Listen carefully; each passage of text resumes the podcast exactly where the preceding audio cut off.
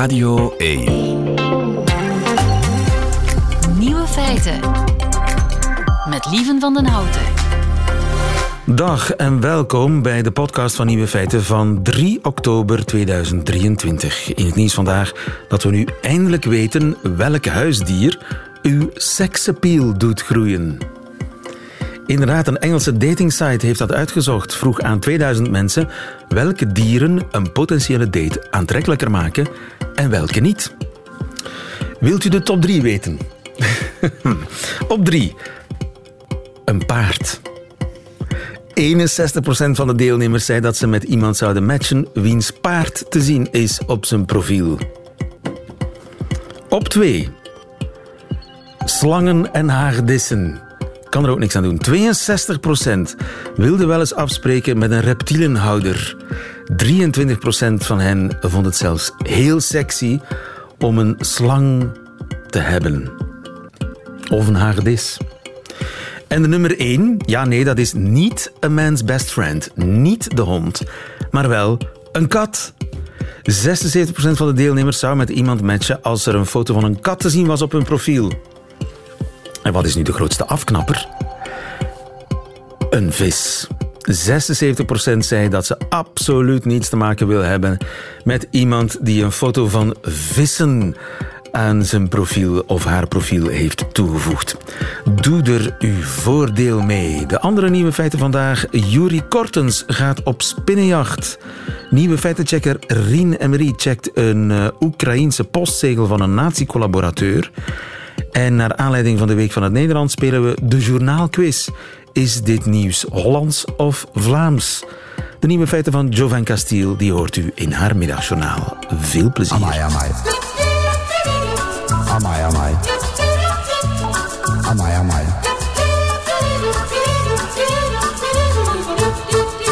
Nieuwe feiten. En we gaan quizzen. En wie is onze sympathieke quizkandidaat? Dat is Ruud Hendricks. Goedemiddag, Ruud. Kijk verbaasd. Ik keek verbaasd, ik weet nergens van. Jij weet op niet, of jij wist het tot nu niet, dat jij uh, de kandidaat bent vandaag in Van- onze quiz Vlaams of Nederlands. Oké. Want jij bent hoofdredacteur van Vandalen, lange tijd raadsman, taalraadsman van de VRT Mhm. geweest. Het is de Week van het Nederlands vandaag. En deze week ook nog. De Week van het Nederlands, het woord zegt het al. Mhm. Een initiatief van de Taalunie en de Buren. En we spelen dus de quiz eh, Vlaams of Nederlands, waarbij jij gaat raden of een bepaald fragment uit het journaal Mhm. Vlaams is of Nederlands.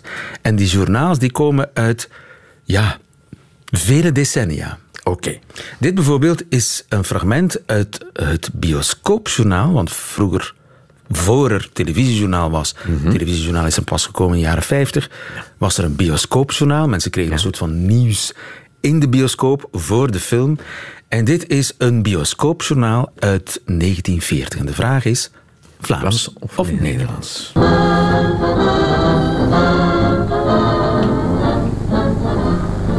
Tot de beroepen waaraan bij de uitoefening groot gevaar verbonden is, behoort zeer zeker dat van den glazenwasser.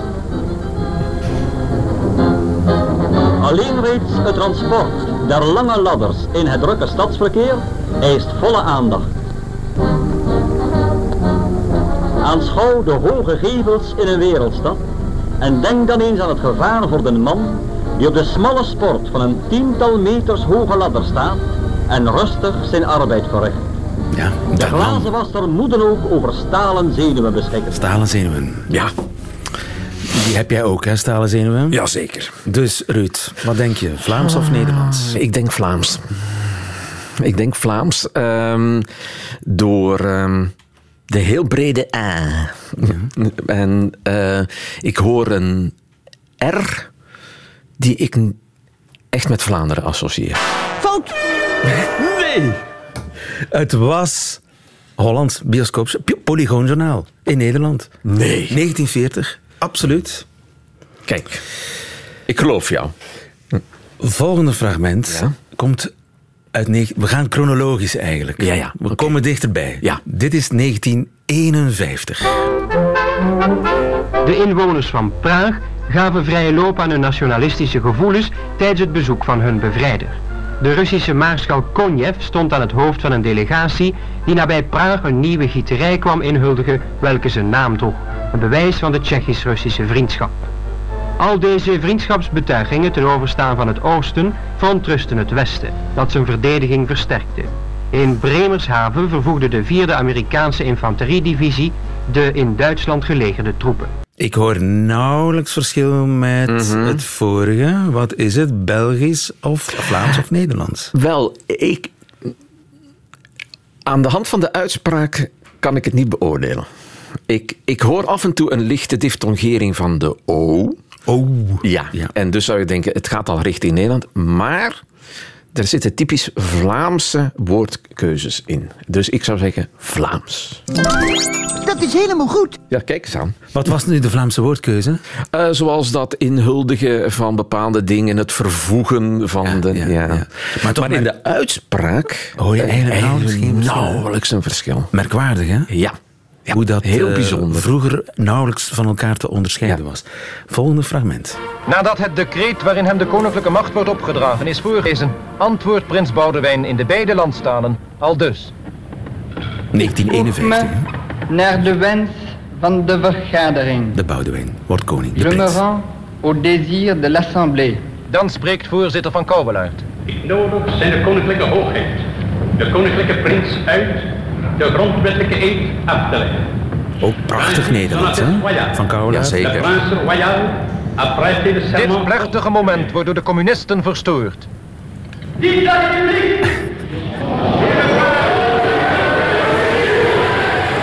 Onmiddellijk stijgt een protest op uit de vergadering die de prins daarop staande toejuicht. Ja, 1951, net als het vorige fragment. Wat Hmm. is dit? Belgisch of eh, Nederlands journaal? Ja. ik vind het echt heel moeilijk, omdat je hebt de typische eh, de- zo'n uitspraakbasis van die tijd. Dus maar... eh, ik weet het niet, ik gok op Vlaams. Je gokt op Ja. Vlaams. Fout. Ja, Het was het Hollandse, het, Hollandse. Ne- het Nederlandse Polygoonjournaal Ja. over de eetaflegging door de communisten verstoord in Ja, ver- 1951. verstoord. Ja. Twee fouten al. Het gaat goed, hè? Het gaat heel goed. ja. Oké, volgende vraag. Oh, we springen al naar 1980. Oh, dat, dat zou ik moeten herkennen. President Carter vraagt de Amerikaanse Senaat om opschorting van de behandeling van het SALT II-akkoord wegens de Russische inmenging in Afghanistan. De goudprijs komt op de internationale markten steeds hoger te liggen. Wat denk je? Ik denk Nederlands. Ehm, Nederlands waarin langzamerhand de huidige Nederlandse uitspraak te horen is. Dus ik, het, op mij komt het over als iemand die, heeft geleerd, die heeft geleerd om met een tongpunt R te spreken en waar langzamerhand de, de vocalische R uit Nederland in komt. Ja. Dat is helemaal goed. Dat was Harmen Season. Oh ja, inderdaad. Harmen Season Harmen 1980. Season. Ja. Nog altijd heel keurig. Ja. ja.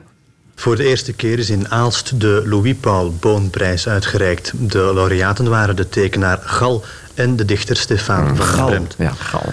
In Antwerpen heeft de RVA vandaag een experiment Vandaag, ondernomen ja. om de werkloosheid tegen te gaan.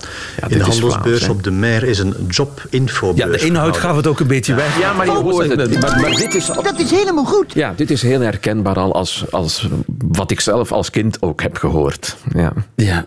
Dus, maar je merkt toch dat die, die verschillen groter worden. En je, je twijfelt niet, hè? Nee, absoluut Hier gaf niet. de inhoud Aalst, Antwerpen, maar toch Gal. Ja, ja, ja, ja, ja. Het is een... We hebben Vandaag. Een, ja. Ook de harde. Johan Op de Beek, overigens, hoorden we. Oh ja, ja. Nu, je hebt natuurlijk een, eh, een periode gehad waarin we ons heel eh, eh, intensief gericht hebben op het noorden voor het taalgebruik. En dus er is ook een hele generatie van Ne- Vlamingen die de Nederlandse uitspraakbasis, noem ik dat, hebben overgenomen. Dus niet alleen de, die hardere G en zo, maar ook de zinsmelodie. Als je gaat luisteren naar eh, opnames uit de jaren tachtig, hoor je een, bij Vlamingen een zinsmelodie die heel erg Nederlands kan klinken. Wat is een Nederlandse, Noord-Nederlandse Die is, zinsmelodie? die is eh, lichtjes anders in de uitspraak. Zo. oh. Misschien Toen, hè? Ik heb, eh, ook, Toen, hè? ik heb ook het eh, journaal van gisteren. Ja.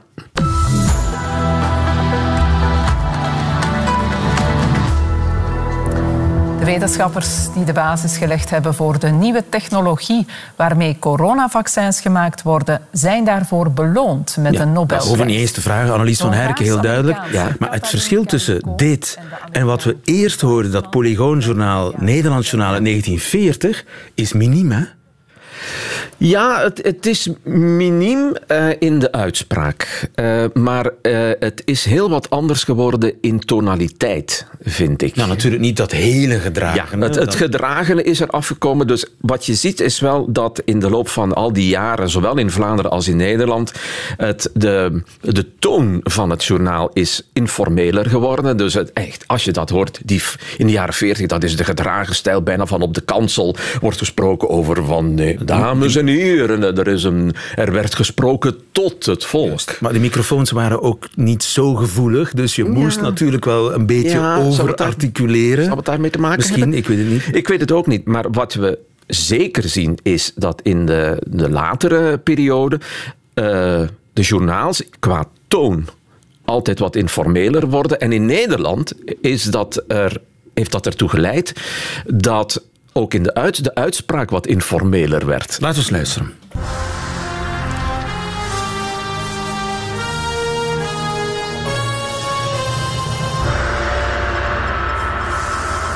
Goedenavond. Het bestaat nog steeds. Vrouwen die voor precies hetzelfde werk minder verdienen dan mannen. Er was de afgelopen jaren veel aandacht voor en zo'n beetje overal hoorde je wel dat dat moest veranderen.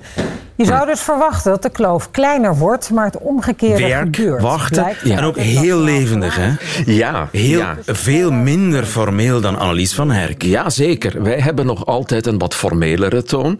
Maar wat je hier in dat Nederlandse accent ook hoort, dat is dat je heel duidelijk, wel, wel heel duidelijk, ik bedoel, daar zit een regionale uitspraak in. Eh, Bij, eh, hoe heet ze, Jannegien ja, eh, ja, ja, zeker. Steenhuizen? Ja, zeker. Die eh, echte retroflexe R, die, zo, die komt echt niet overal de in Gooise- Nederland voor. dat is, R. Ja, dat zit zo in het midden hoog, hè? dus eh, Utrecht en daarboven, dus het gooi. En wij denken dat alle Nederlanders zo klinken, maar dat is natuurlijk niet zo. De gemiddelde Brabander, de gemiddelde Zeeuw, de gemiddelde Limburger klinkt helemaal anders. Maar je, wat je nu wel hoort, is een, een heel duidelijk accent in, bij de nieuwslezer in Nederland. En hoort dat bij die informelere toon? Dat je ook dat informelere regionale accent doorhoort? Ehm, er is wat meer acceptatie voor bepaalde accenten in Nederland. En dus ehm, we weten uit, uit taalkundig onderzoek dat bijvoorbeeld de, de, de accenten van boven de grote rivieren nog altijd veel meer te horen zijn op de Nederlandse televisie dan de accenten eronder. Er wordt nog altijd wat... Ja, Gediscrimineerd. Gediscrimineerd zou ik het niet zeggen, maar eh, de beoordeling eh, van eh, accenten van onder de grote rivieren, dus het Brabants of Limburgs, is toch niet zo groot als voor de accenten, zo hoog bedoel ik, als voor de accenten van boven de Moerdijk. Ja. Nu, anderzijds kun je zeggen dan dat terwijl de Nederlanders informeler worden en wat meer regionale klanken eh, toelaten, ook in het journaal, houdt Vlaanderen vast aan een norm uit de jaren 40. Wij, ja, het is eigenlijk een norm van 2023 nog steeds. Hè. Die, Dus- die niet verschilt. Die is, die is bijzonder weinig veranderd. En dat heeft heel veel te maken, denk ik, want ik ben daar ook geen eh, specialist in. Maar wij hebben heel vaak, wij hebben nog heel lang dat eh, die, hoe moet ik dat zeggen, die, die gerichtheid op het noorden. Dat was voor ons zo vanzelfsprekend dat heel grote generaties nog altijd denken van kijk, we hebben eenmaal die norm vastgesteld en die houden we. En die norm ligt grotendeels buiten ons. Ja, ja, in het noorden, maar het noorden heeft zelf al afscheid genomen ja, van die maar, norm. Ja, maar wat ik bedoel is... ehm, vanaf we hebben op een bepaald moment die norm geconstrueerd. En, en sommige mensen noemen dat het VRT Nederlands of het Nieuws Nederlands. Dat is voor ons in Vlaanderen zo de top van dit is hoe standaard Nederlands moet klinken. En vreemd genoeg, wat ik zeg, als we dat de norm buiten ons leggen, dan heb ik het ook over individuele taalgebruikers. Die zijn van wij bepalen niet zelf wat, hoe het Nederlands in Vlaanderen moet klinken. Maar iemand heeft dat voor ons ooit bepaald. Ja, omdat wij natuurlijk ook de aansluiting niet willen missen met dat noorden. Wij willen deel uitmaken van die grotere taalgroep. Wel, ja en nee. dus uh, wat, je, wat we weten uit taalkundig onderzoek uh, uit de jaren tachtig de jaren tachtig, om even te situeren, dat was de, de opkomst van de sociolinguïstiek. Toen gingen we onderzoeken van wie zegt wat en wat vinden we daarvan. Toen hadden wij de Beren-Boudewijn-quiz. De Beren-Boudewijn-quiz, voor mensen van mijn leeftijd, die weten dat nog. Daar zaten Vlaamse koppels, Nederlandse koppels. En dat was fantastisch om dan wetenschappelijk onderzoek naar te doen. En de nieuwe sociolinguïsten die deden dat. En wat vond men? Vlamingen vonden wel dat die Nederlanders heel mooi spraken maar ze wilde zelf niet zo spreken. Dus die, je, je zegt die, die drang naar aansluiting met het noorden, die zat bij een aantal mensen, maar die was zeker niet helemaal in de, in de maatschappij ingedrongen.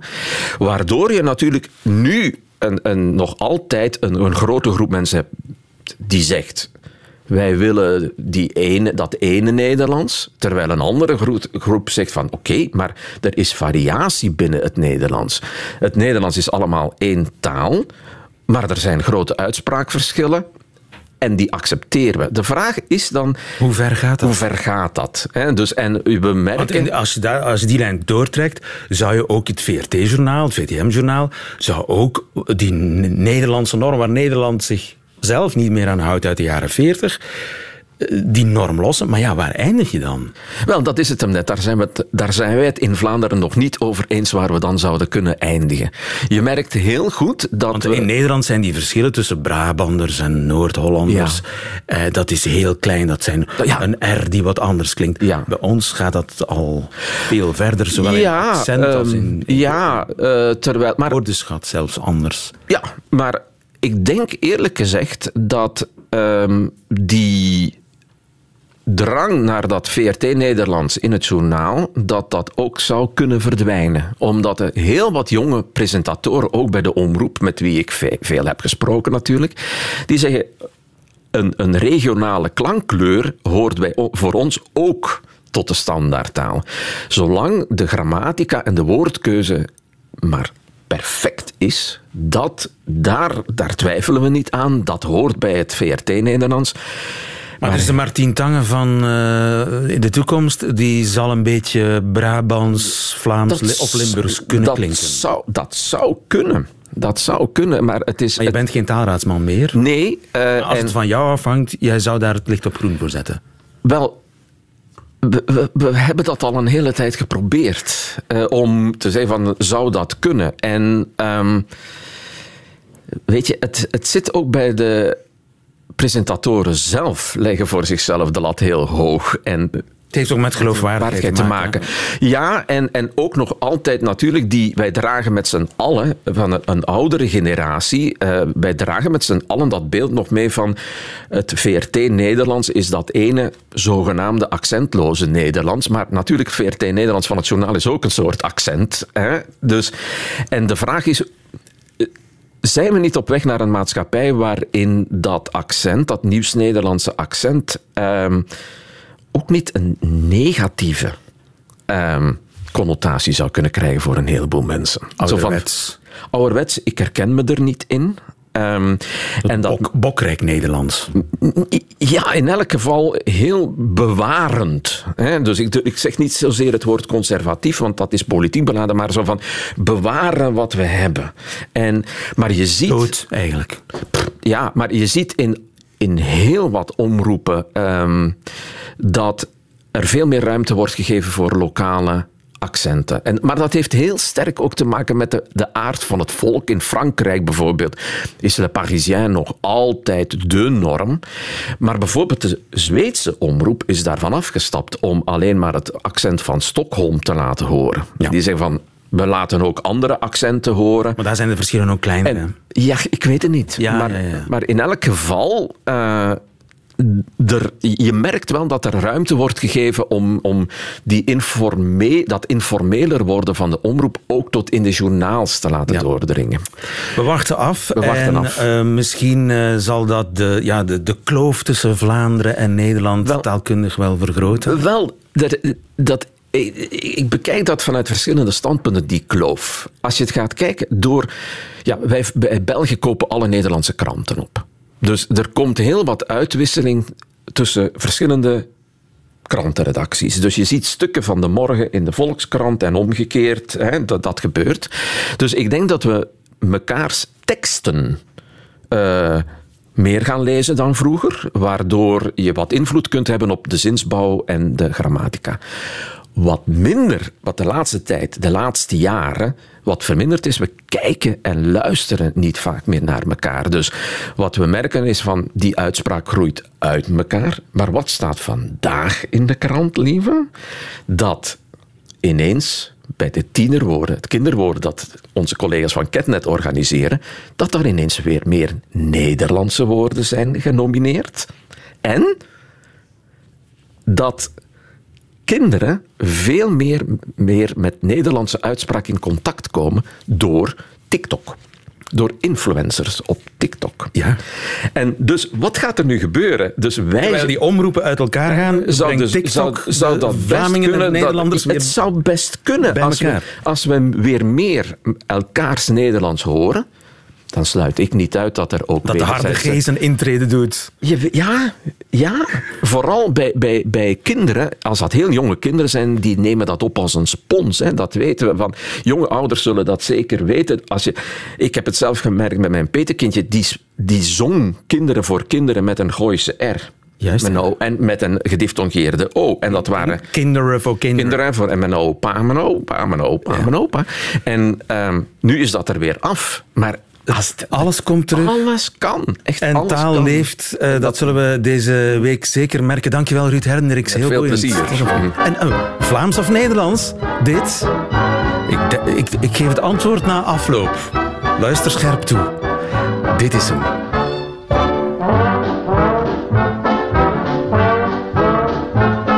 Het leven dat is geen pretje, ik weet er alles van.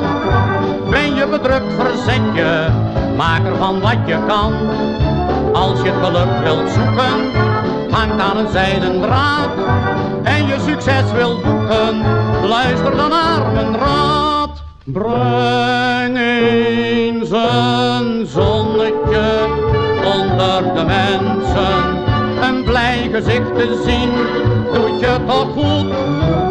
Vervul zo nu en dan hun liefste wensen. Een beetje levensvreugd schenkt nieuwe moed. Breng eens een zonnetje onder de mensen. Een blij gezicht te zien, doet je toch goed. Vervul zo nu en dan hun liefste wensen. Het spreekwoord zegt wie goed doet goed ontmoet.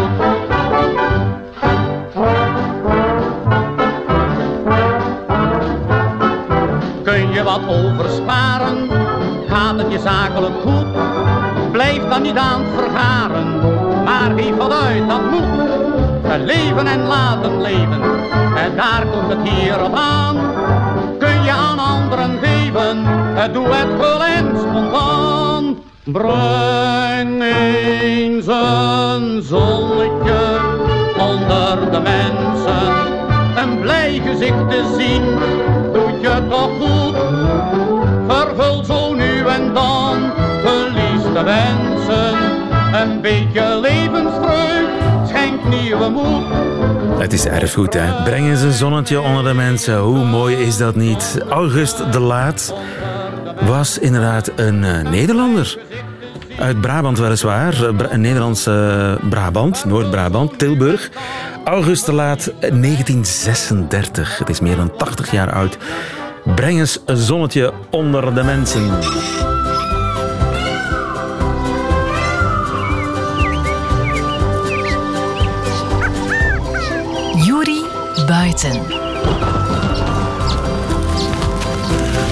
Met Juri Kortens. Ja, en ik hoop dat uh, Juri het droog houdt daar buiten. Goedemiddag, Juri Kortens. Goedemiddag, goedemiddag. Lesgever bij Natuurpunt. Heb je je regenjasje aan, Juri? Ik, ik heb hem moeten aandoen, maar ik ben ook niet zo heel ver gegaan hoor. Ik ben ook niet zo heel ver gegaan. Ik zit gewoon in mijn eigen tuin, omdat daar ook van alles te beleven valt natuurlijk. En uh, ja, nu op dit moment dacht ik, ja, waarom zou het eens niet hebben over de spinnen die, uh, die overal rondhangen in hun uh, spinnenwebben. Je bent op spinnenjacht, Juri. Ja, ja, ja, ja, ik ben op spinnenjacht. Want uh, dat wordt zo wel eens gezegd, hè, dat zo uh, september, oktober, dat dat spinnenmaanden ah, zijn. Ja. ja.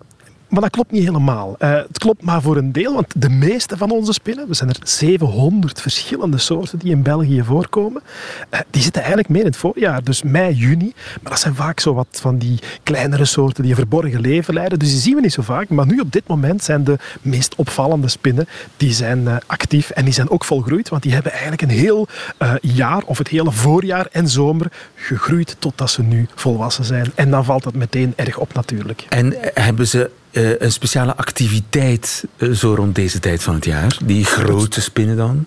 Het zijn vooral hangjongeren. Uh, hangjongeren? Ze, ja, ja, ze hangen in hun webben. Uh, je ziet dat bij die kruispin. Ik heb hier zo een, een hele mooie, dikke kruispin. Dat is een vrouwtje.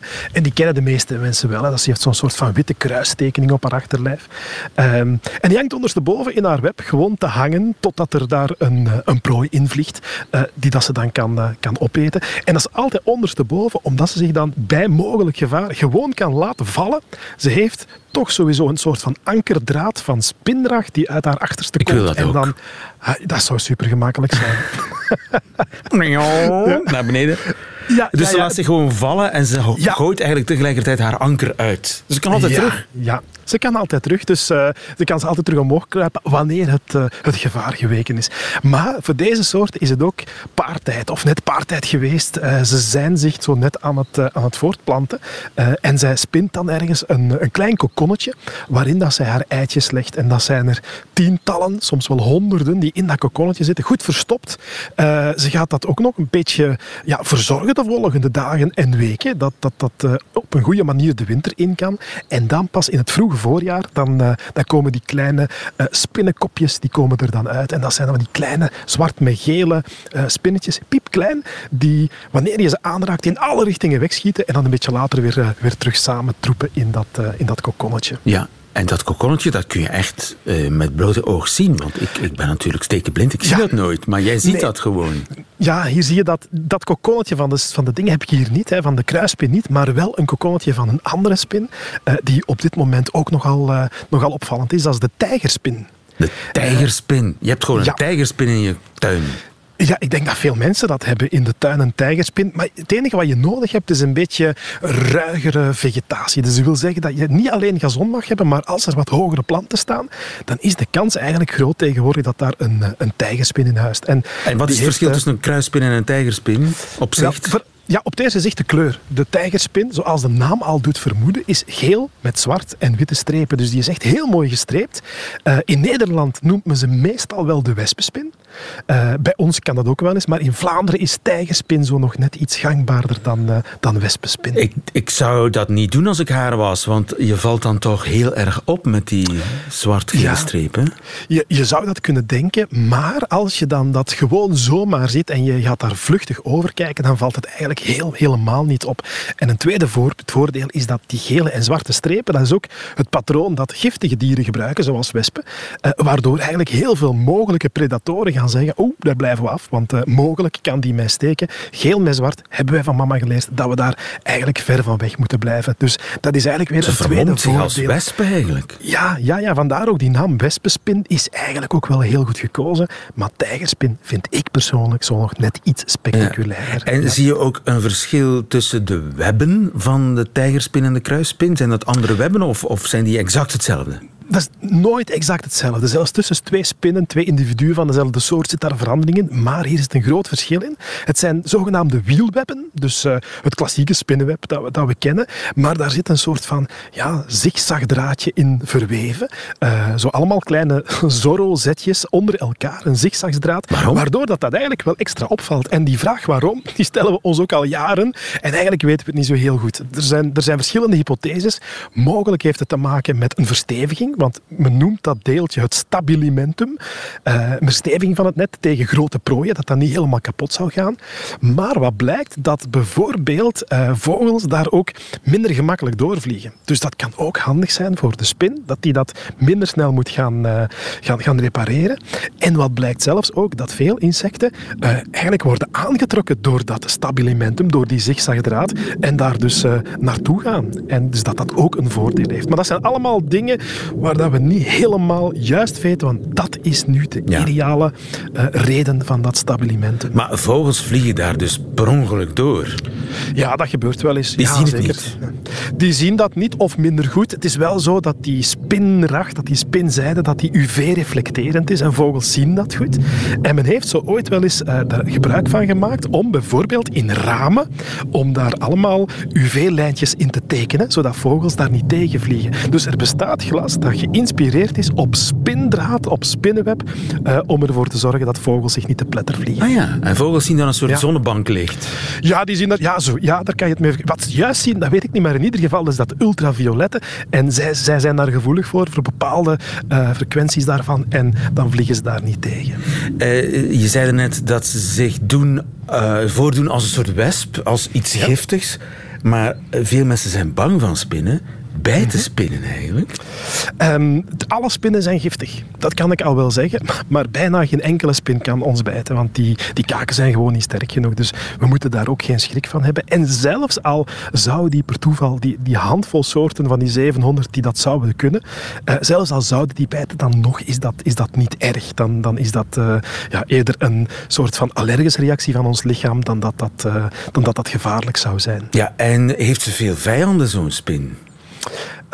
ja, Behalve ja, er ik zijn- met mijn stofzuiger. Ja, maar ik weet niet of dat je de tuin stofzuigt. Misschien, eh, misschien dat mensen met kunstgras dat wel eens een keertje doen. Maar dan gaan ik die heb spinnen geen zich sowieso kunstgras, niet... voor alle duidelijkheid. Daar gaan die spinnen zich sowieso niet, eh, niet op, ophouden. Eh, nee, er, er, zijn, er zijn best wel wat dieren die spinnen vangen. Hè. Bijvoorbeeld, er zijn, er zijn vleermuizen die spinnen vangen. De, de franjestaart is er zo eentje die s'nachts op jacht gaat naar spinnen. En wat eigenlijk heel bijzonder is, dat hij zelfs met zijn echolocatie kan detecteren of de spin langs deze kant of dan wel de andere kant van het web zit. Eh, en dan gaat hij eigenlijk, als het nodig is, gewoon even rondgaan, rondvliegen om de spin uit het web te halen. Want als je door dat web elke keer die spin moet vangen, dan zit je op den duur vol met, eh, met suikerspin als Ja, het een ware. plakmond. Eh, Ja, dan heb je er een plakmond. van. En dus, dus, dus gaan die op die manier zich, zich omdraaien, desnoods. Ja, het is een heel slim beest. Hè? Die, die, die rustig zit te wachten tot er prooien in dat net komen. En dan eh, heel rustig eh, de prooi vangt. Eh, Kan ze zich in dat web wel verdedigen tegen ongewenste indringers? Ehm, dat kan wel hoor. Allee, er zijn zo van die dingen. Als ik nu bijvoorbeeld, hè, hier, ik, heb hier, ik heb hier net dat web van die tijgerspin toch voor mij. Als ik nu met een grasprietje daar zo wat een klein beetje in begin te, te keuteren. Een mooi woord, hè? Een klein beetje gaat. Wel lef, hè? Dat dat is durven, hè? Ja, ja maar ik, ik ken ze, dus ze, ze, ze kent mij ook een beetje. Dan gaat hij heel hard beginnen te bewegen met dat web. Dan gaat hij zo echt heel heftig beginnen headbangen, als het ware. Waardoor dat, dat begint te schokken. En dat heeft dan een, eh, ja, een afschrikkend effect voor mogelijke vijanden. Ze simuleert een aardbeving. Ja, daar lijkt het een beetje op, klopt, inderdaad. Goed, eh, en, en die spinnen die ik dan nu in huis zie, hè, want ik tref er altijd in de spoelbak en in de douche. Komen die uit de leiding? De Nee, afvoerleiding. Ze komen, nee, ze komen absoluut niet uit de afvoerleiding. Ze kunnen daar niet overleven. Eh, de spinnen die je nu op dit moment ziet, dat zijn voornamelijk huisspinnen. Eh, en heel vaak zijn dat mannetjes. En die hebben zich een hele zomer en voorjaar koest gehouden. eh, ergens in een verdoken hoekje waar ze hun, hun vangwebje hadden. Eh, maar nu op dit In mijn moment huis. is het ook in je huis. Mhm. dat, kan, dat kan op zolder zijn of, of iets waar, waar iets minder volk is. Bijvoorbeeld zijn er tientallen sowieso per huis. En nu op dit moment gaan die op zoek naar partners. Eh, en dan komen die rondgekropen en ja, die kunnen niet zo goed tegen, tegen van die gladde oppervlakte. Dus als die dan uiteindelijk in de douchebak valt of, of gewoon in de wasbak, dan kan die daar niet meer uit en dan, eh, dan zit hij daar. En vandaar dat ook wel eens de idee bij mensen leeft van oh, die zijn uit die, eh, die leidingen gekropen. Maar daar gaan ze het niet lang volhouden. Nee, die zitten daar gewoon te wachten tot, tot iemand hen oppikt, want die kunnen, niet meer, die kunnen er niet meer uit. Ja, ja, ja, ja, en dat is ook perfect veilig, want die kunnen bijvoorbeeld dus niet door onze huid bijten, eh, zullen dat ook niet meteen doen. Eh, ze zullen heel blij zijn als je hen gewoon zachtjes oppakt en eh, begeleidt op hun liefdespad. Ja, want dat mogen we toch niet onderbreken. Nog veel plezier bij Spinnenjacht en ik ga het ook doen in deze dagen. Juri Kortes, tot volgende week. Tot volgende week. Radio 1. Nieuwe feiten. Vorige week was de Oekraïense president Zelensky op bezoek in Canada en tijdens zijn bezoek bracht het Canadese parlement ook hulde aan een Oekraïense oorlogsveteraan. We have here in the chamber today Ukrainian Canadian world veteran from the Second World War who fought the Ukrainian independence against the Russians and continues to support the troops today, even at his age of 98. Ja, 98 is hij. Een Oekraïense veteraan van de Tweede Wereldoorlog die tegen de nazi's vocht voor de onafhankelijkheid van Oekraïne. Maar dat verhaal klopt niet.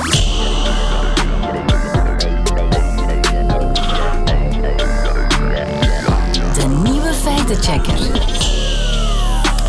Rine en Marie, goedemiddag. Goedemiddag. Want wat bleek niet veel later, hij vocht wel degelijk in de Tweede Wereldoorlog, maar niet eh, tegen de nazi's. Nee, hij maar tegen de Russen. Maar tegen de Russen. Ja, hij vocht tegen de Russen. Aan de zijde van de nazi's. Eh, Ja, in een, in een, in een brigade, die eh, SS Galicia, een Waffen-SS-brigade. Dat was gewoon een collaborateur. Het was een collaborateur, ja. En dat hadden ze dus niet gecheckt in Canada. Hij was uitgenodigd door de voorzitter van het Canadese parlement om eh, ja, een zitting bij te wonen met Zelensky, die op bezoek kwam. Uh, maar ze hadden dus niet gecheckt dat hij uh, eigenlijk uh, meegevochten had met de nazi's tijdens Wereldoorlog 2. Ja. Dat was een groot schandaal. Maar ze hebben dat vrij snel toegegeven. Ja, ja, ja, ze hebben dat meteen ontdekt. En dan heeft moeten de voorzitter van het Canadese parlement ontslag nemen daarvoor. Zich verontschuldigd. het parlement heeft nog een motie aangenomen waarbij ze hun staande ovatie die ze deden voor die man hebben terug ingetrokken. En ondertussen wil zelfs Polen hem laten uitleveren voor oorlogsmisdaden. Dus die man heeft een kleine fout gemaakt om, ja. uit, om op die uitnodiging in te gaan ook. Ja. Um, dus je hebt geen werk meer, het is, het is klaar, het was fake. Het was fake, maar ik kan je natuurlijk wel inbeelden dat de, de, de Russische oorlogspropagandamachine dit, dit, dit uh, ongelukkige voorval voor de Canadezen zeer zwaar heeft uitgebuit. Hadden ze nu eens iets dat wel waar was? Ja, ze hebben, het, ze, hebben het, ze hebben het zeer zwaar uitgebuit. Niet alleen alle feiten in de verf gezet, maar ze hebben ook wel iets gedaan dat uh, ja, een laagje nepnieuws was er bovenop. Ah. Ja. Ze hebben beweerd, en opeens verscheen er een tweet van de Russische ambassade in Londen met een foto bij. En dat was een velletje met een postzegel waar die man op stond, die 98-jarige uh, veteraan, uh, Jaroslav Hunka heet hij, waar die man op stond alsof hij geëerd werd als held van Oekraïne met een eigen postzegel die uitgegeven was door de officiële Oekraïnse post. Dus de Oekraïnse post had die man zijn hoofd op een postzegel gezet. Ja, recent zelfs, want links zag je dan zo Zelensky nog uh, die aan het applaudisseren was voor hem. De dat, ultieme dat... eer die iemand kunt bewijzen. Een hè? postzegel, ja. Mijn hoofd staat niet op een postzegel. Ja, nee, dat, dat nog, nog niet. Uh, nog niet. um, maar, uh, maar die postzegel, daar was iets mis mee. Er waren twee grote reacties erop. Ene was van, oh, wat een schande dat ze dat doen. De andere was van, nee, dit is fake news. Um, dus we hebben het eens dus onderzocht. toch werk voor uh, ja, Rina toch en Marie. Werk, toch werk. We hebben het eens onderzocht en... Um, er waren een aantal zaken die vreemd waren. Als je keek op de website van de Oekraïnse postdiensten, die hebben zelfs een hele reeks speciale postzegels uitgegeven, uh, ja, gewijd aan de huidige oorlog met Rusland. Uh, als er iets gebeurt, zoals het zinken van uh, het schip de Moskva van de, van de Russische marine, hebben ze daar een eigen postzegel voor uitgegeven. verschillende andere zaken die met de oorlog te maken hebben. Dus dat gebeurt wel vaak. Ik vind wel, het is ongelooflijk dat die, die post zo op, kort op de bal speelt. Ja, die speelt erop in, maar dat, dat dat dat is een praktijk die eigenlijk al heel lang duurt. Tijdens de Tweede Wereldoorlog ook werden er ook postzegels uitgegeven die dan zelfs verkocht werden als een soort steunmechanisme. En dat gebeurt nu ook door de Oekraïnse post. Dus het, het had wel gekund. Hè? Dat, dat, dat is geen probleem. Maar als je keek op de website, in de lijst van postzegels, vond je die postzegel met die Jaroslav Hunka helemaal niet terug. Misschien hadden ze die weggehaald. Misschien hadden ze die weggehaald. Daar hebben ze ook uh, gecheckt. Mijn, mijn, mijn collega's in het buitenland, mijn, uh, mijn collega factcheckers, uh, ze hebben gekeken naar alle gearchiveerde pagina's. Er heeft nooit zo'n postzegel opgestaan. Dus dat is het eerste dat wel vreemd was. Het tweede was dat er een bepaalde barcode te zien was. Dus gewoon een streepjescode aan de zijkant. Waarschijnlijk om het echt te, te doen lijken. Maar wat bleek, die barcode hadden ze ergens gekopieerd van een ander wel bestaand velletje postzegels van de Oekraïnse post. En natuurlijk, een barcode is altijd uniek. En uh, die kan niet hergebruikt worden. En ze hadden dus ja, een, een kleine barcode, streepjescode, geknipt en geplakt op een nep postzegel die ze zelf hadden uitgevonden. En ze is dus ja, de, de Russische oorlogspropagandamachine die via de ambassades en hun sociale media dat soort berichten verspreidt. Dus dat is een job eigenlijk. Uh, je, je, wordt betaald door de Russische overheid om fake postzegels te fabriceren. Je kan je toch wel inbeelden dat, dat ze zouden kunnen weten dat het allemaal nep is, maar waarom, natuurlijk, vraag je dan af, verspreiden ze zo'n verhaal over zo'n postzegel die ja, helemaal niet bestaat?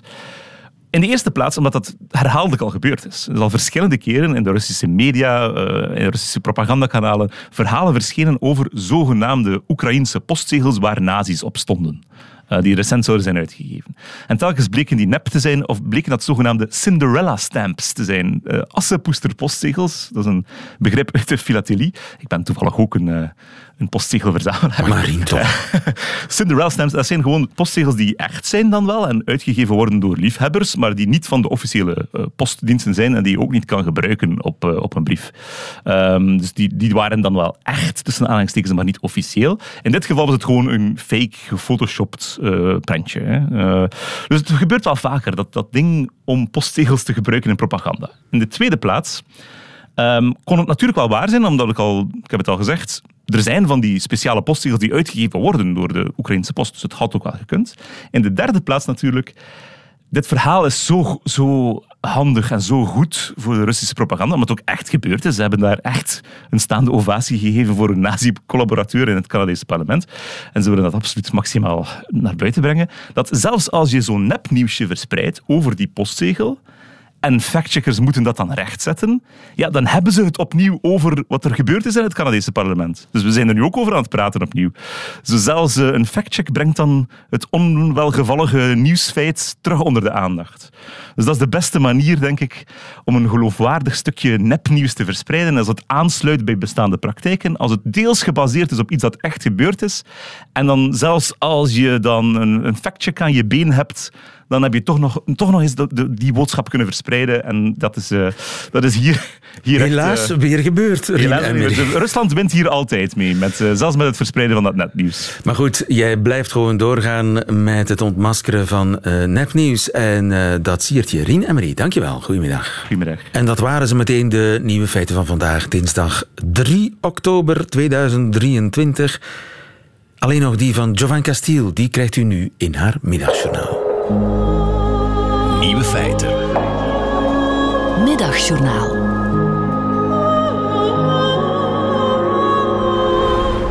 Goedemiddag. Mijn grootste guilty pleasure op dit moment is Blind Getrouwd. Dat programma begint altijd op dezelfde manier. Ik ga trouwen. Maar jongen toch, hoe is dat mogelijk? Je hebt geen sociale vaardigheden.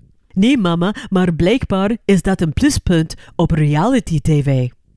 En het is niet dat ik mensen zonder sociale vaardigheden beoordeel, want ik heb ook geen sociale vaardigheden. Dat is duidelijk te zien aan het feit dat ik uit Californië ben gekomen om met een man uit Limburg te trouwen. Er is blind getrouwd België, maar ik keek ook graag naar blind getrouwd Australië. De Belgische versie lijkt gebaseerd op een romantische Hollywoodfilm. Een mooi koppel leert elkaar kennen. Iedereen kan zien dat ze perfect voor elkaar zijn. En de vraag is: zullen ze samen blijven? De Australische versie lijkt gebaseerd op een boek van Stephen King. Koppels waarvan er een paar compleet crazy zijn en die allemaal veel te veel drinken, leren elkaar kennen. Iedereen kan zien dat alles een ramp is en de vraag is, zullen ze het allemaal fysiek overleven? Terwijl de fatsoenlijke koppels op de Vlaamse blind getrouwd genieten van de grappige dingen die de pappen zeggen tijdens het huwelijk, of lachen over het feit dat ze allebei uit hetzelfde dorp in West-Vlaanderen komen, zijn de gekke koppels op blind getrouwd Australië tegen elkaar aan het schreeuwen, terwijl ze kwaad een wijnglas kapot slaan op tafel en bier uit de vuile schoenen van een andere man drinken. Ik moet het toegeven, als een half Italiaanse Amerikaanse Belg voel ik me goed bij de gekke Australiërs. En als er fysiek geweld aan te pas komt, denk ik: wauw, dit is exact zoals al mijn familiefeestjes toen ik een kind was. Maar goed, ik heb deze twee programma's even hard nodig in mijn leven. Het Vlaamse om mij eraan te herinneren dat ware liefde nog bestaat. En het Australische om te herinneren dat heel soms, zelfs als liefde een complete ramp is, is het toch bloody good television, mate.